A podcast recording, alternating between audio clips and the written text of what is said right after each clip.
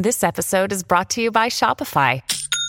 Forget the frustration of picking commerce platforms when you switch your business to Shopify, the global commerce platform that supercharges your selling wherever you sell. With Shopify, you'll harness the same intuitive features, trusted apps, and powerful analytics used by the world's leading brands. Sign up today for your $1 per month trial period at shopify.com slash tech, all lowercase. That's shopify.com slash tech.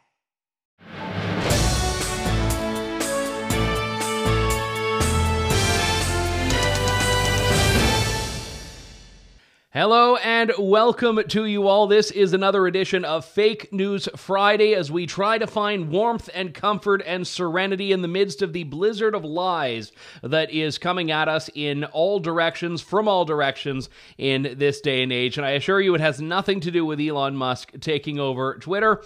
I am Andrew Lawton, joined by Sue Ann Levy, who I believe is, unless you are actually sitting on a beach right now, a purveyor of fake news with that background of yours. It's very fake. I thought it was appropriate. Fake news. See, Sue Ann, you, there you go with the fake news again. You are uh, you are sowing discord in our fragile society. I hope I don't trigger a few people.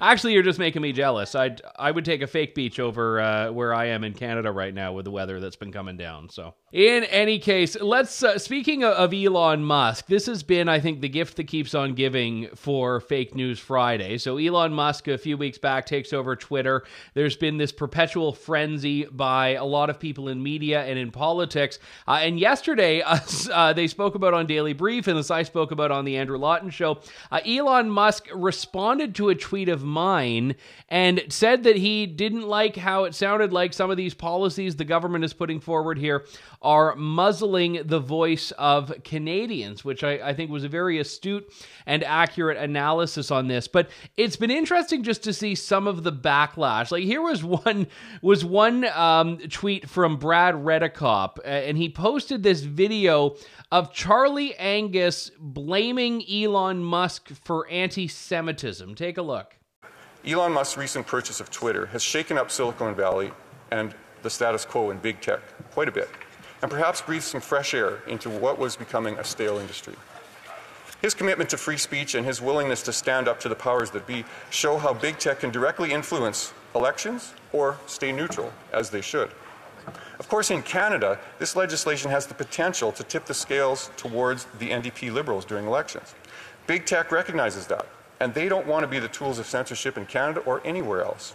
Talking about Elon Musk, what a great breath of fresh air. I mean, the guy's almost crashed uh, one of the biggest platforms in the world uh, in the space of two weeks. But what's fro- so fresh about Elon Musk? Well, the rise of anti Semitism. Oh, well, geez, that's a breath of fresh air. Vladimir Putin's troll armies against the people of Ukraine. What a breath of fresh air for backbench conservatives. And then, of course, Elon Musk wants to jail the United States' most uh, illustrious doctor for the work he did preventing the pandemic. I bet conservatives just love that. What a breath of fresh air. If only we could go after medical science.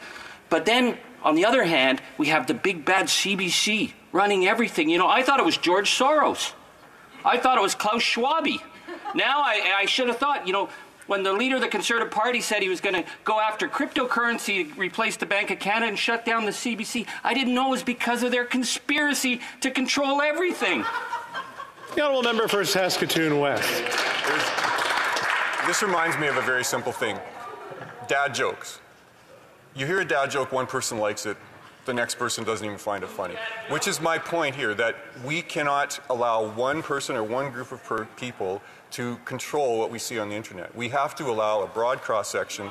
Some people will like one thing, some people will like another. Some things might be true, some things might not. But we, as soon as we try to arbitrate those things, we're going to get ourselves into trouble. Thank you. Now, I know you, Sue Ann, are, are very well aware of anti Semitism. I'm a, a, Gentile, you're a Jewish woman. You've, you've seen this firsthand. Uh, this didn't start when Elon Musk took over Twitter. I don't think we can lay anti Semitism at his feet, can we?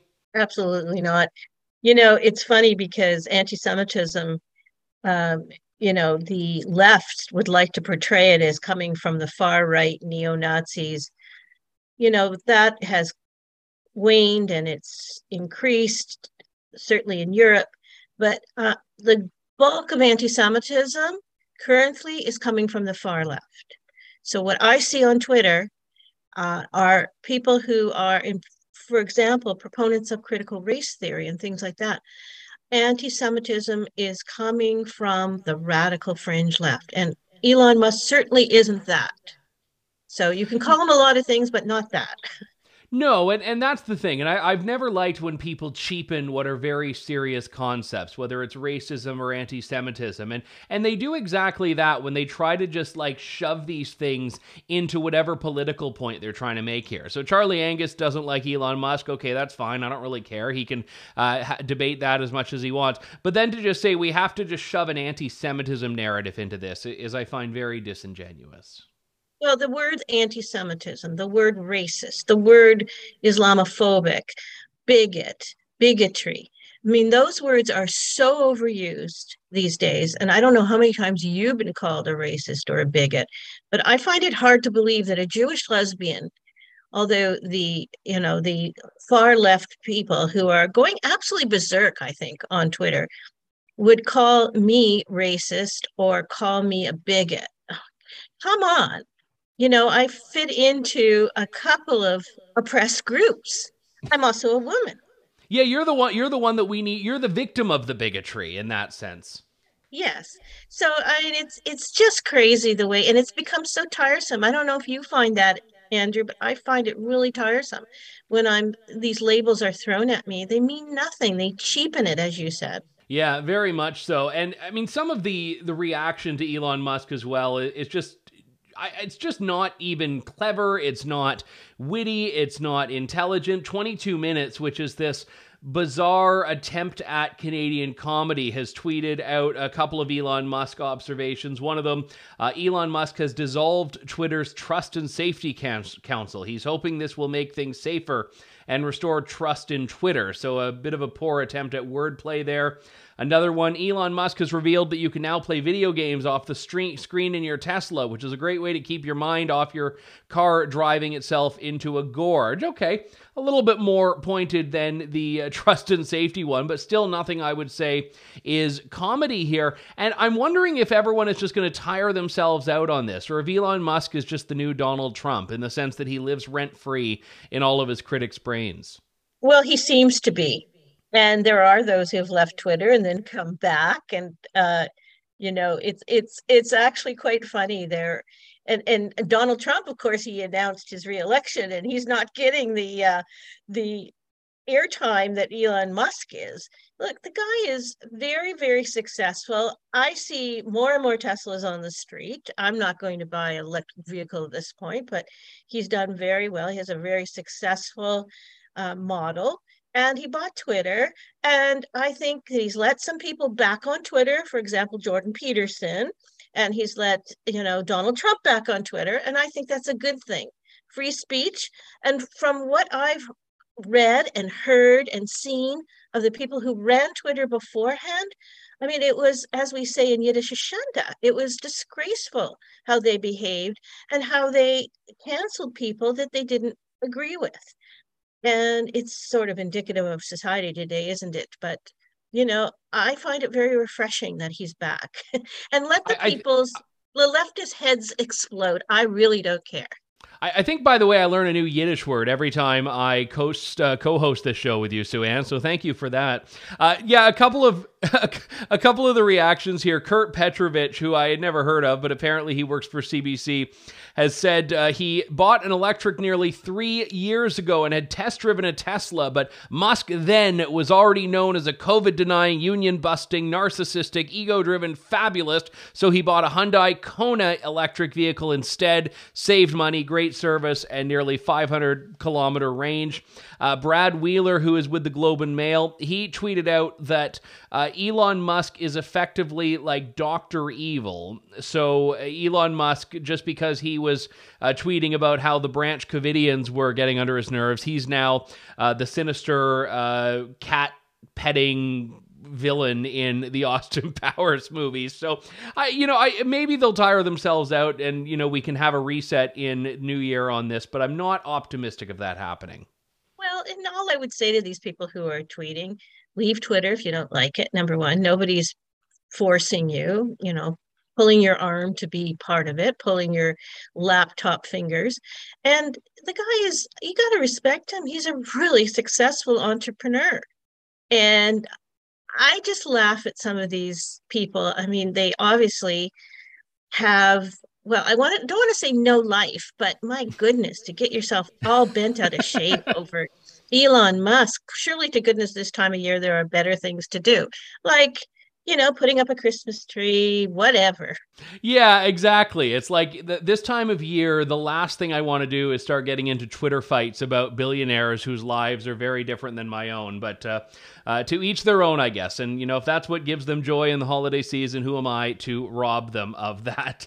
Uh, let's talk about a little bit of a news development this week. The House of Commons passed Bill C 18, which is the bill that, if it goes through the Senate and gets royal assent and all that, will force social media companies to subsidize news companies in Canada. So it'll force social media companies to pay news companies for the privilege of letting news companies post their content to promote it on social media. It's a very bizarre, convoluted bill. I talked about it on my show yesterday. It's basically trying to get the government to offload subsidizing journalists to tech companies instead of using taxpayer money. But what was interesting is a Liberal MP tweeted a thread about how proud she was of this bill passing and she completely it seemed like doesn't understand what her bill is. So this is from lisa Hepfner who's an ontario liberal member of parliament. She says as a former journalist i've always understood and appreciated the importance of local community news. I've consistently been a champion of journalism which is why i'm so pleased to have worked on a piece of legislation that will ensure more revenue for news outlets more transparency and the protection of independent of journalistic independence.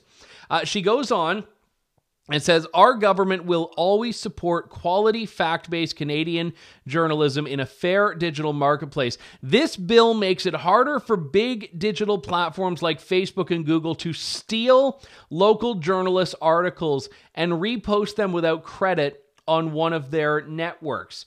Ste- no, nowhere has the government even talked about this being a bill to prevent the theft of content, which is already covered by copyright laws. This is about content that news outlets are voluntarily posting on Facebook and Twitter because they want people to see it. So they're using social media to promote it. This is now theft?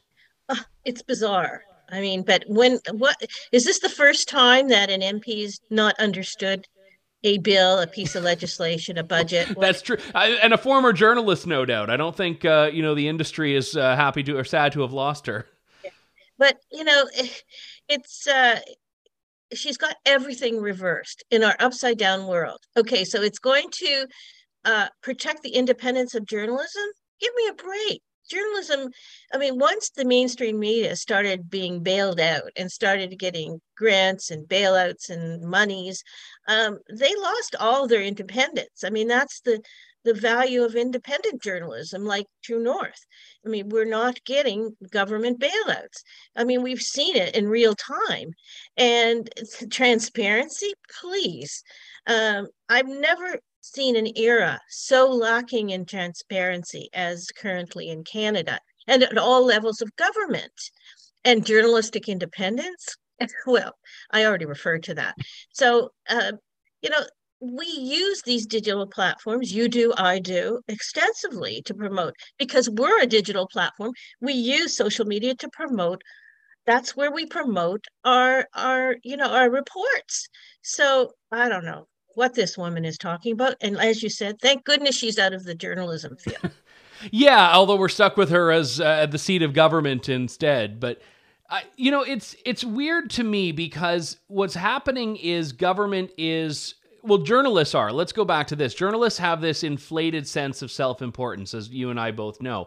And the media industry thinks it's a lot more relevant than it, than it is to a lot of Canadians. And anytime these fights have come up between the media companies and the tech companies, the tech companies have said, listen, like sharing news is 5 10% of the content on our platform. It's all cat gifs and memes and all of that that people care more about than they care about journalism, which is why Facebook played hardball when Australia was trying to do something like this and said, fine, we're just going to ban links to Australia news stories. And they did this in a bit of brinksmanship. And I actually, not that I'm a big fan of Facebook and Google and all these companies, but I, I hope they continue to push back against this because if news outlets want to use social media platforms to promote their work, that is a service that they are voluntarily engaging in and getting a benefit from. It's not something they can then turn around and extort the social media companies over. And I can give you an unscientific experiment. When I post my stories, as brilliant as they are, or your stories, or whatever, I get far less clicks on Facebook than when I post a picture of Frida playing my new little puppy or playing with Mr. Mom, uh, Monty um, people this is what people follow facebook for. Twitter's a little different but my goodness you're right about journalists having this inflated view. And um, i am you know very very self-deprecating and i realize that my story is not nearly as important as my little puppy on Facebook at least. Brian, Brian Lilley does that as well. He started using his work page to share pictures of his dog and pictures of the various types of scotch he's drinking. And I'm like, wow, why is Brian not doing any journalism? And then I go to his page and I realize, no, he's sharing all his work as well. But the Facebook algorithm is promoting the dog pictures and the scotch pictures more than it's promoting the journalism. Exactly. And that's what people, and you know what? It speaks to what I just said before our colleagues take themselves far too seriously. And certainly, instead of tweeting about Elon Musk this time of year, who probably has a gazillion dollars to spend on Christmas presents, enjoy the season. My goodness. Well, we always try to end things on a bit of a lighter note here. And sometimes I think a video is worth, I mean, a picture is worth a thousand words. A video is worth a thousand pictures. Here is Jagmeet Singh, the leader of the NDP in the House of Commons this week. Member for Burnaby South. When I'm Prime Minister, I will keep my promises. Now, another promise, let me try again.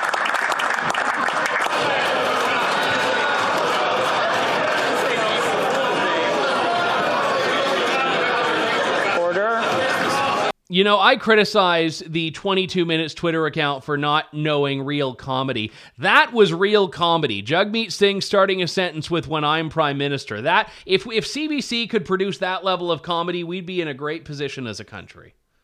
Exactly. He'll be Prime Minister when the world is flat. He'll be prime minister when the media gets over itself. That's about as likely as that is. I, I, love that now, like, the pretense is gone. Everyone in the House of Commons just bursts into this, like, uproar when he says this because they all know just how absurd it is.